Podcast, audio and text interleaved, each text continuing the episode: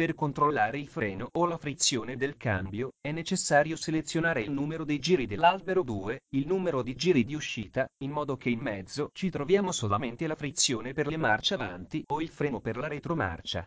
È possibile vedere anche in autodiagnosi il valore della corrente dell'elettrovalvola di pilotaggio. Conviene aggiungere nella diagnosi anche la velocità e il rapporto di trasmissione, giusto per valutare che cosa legge la centralina. Eseguire quindi delle partenze da fermo, sia in marcia avanti che in retromarcia, modulando l'acceleratore, in modo che l'elettronica modifichi il comando elettrovalvola per avere uno slittamento maggiore o minore. Il tutto va fatto per verificare che non ci siano saltellamenti o strappetti generati da un errore o da una perdita di pressione verso il freno alla frizione. La scelta freno-frizione viene semplicemente eseguita attraverso un movimento meccanico del selettore nella meccatronica spostato dal filo, legato al selettore in abitacolo.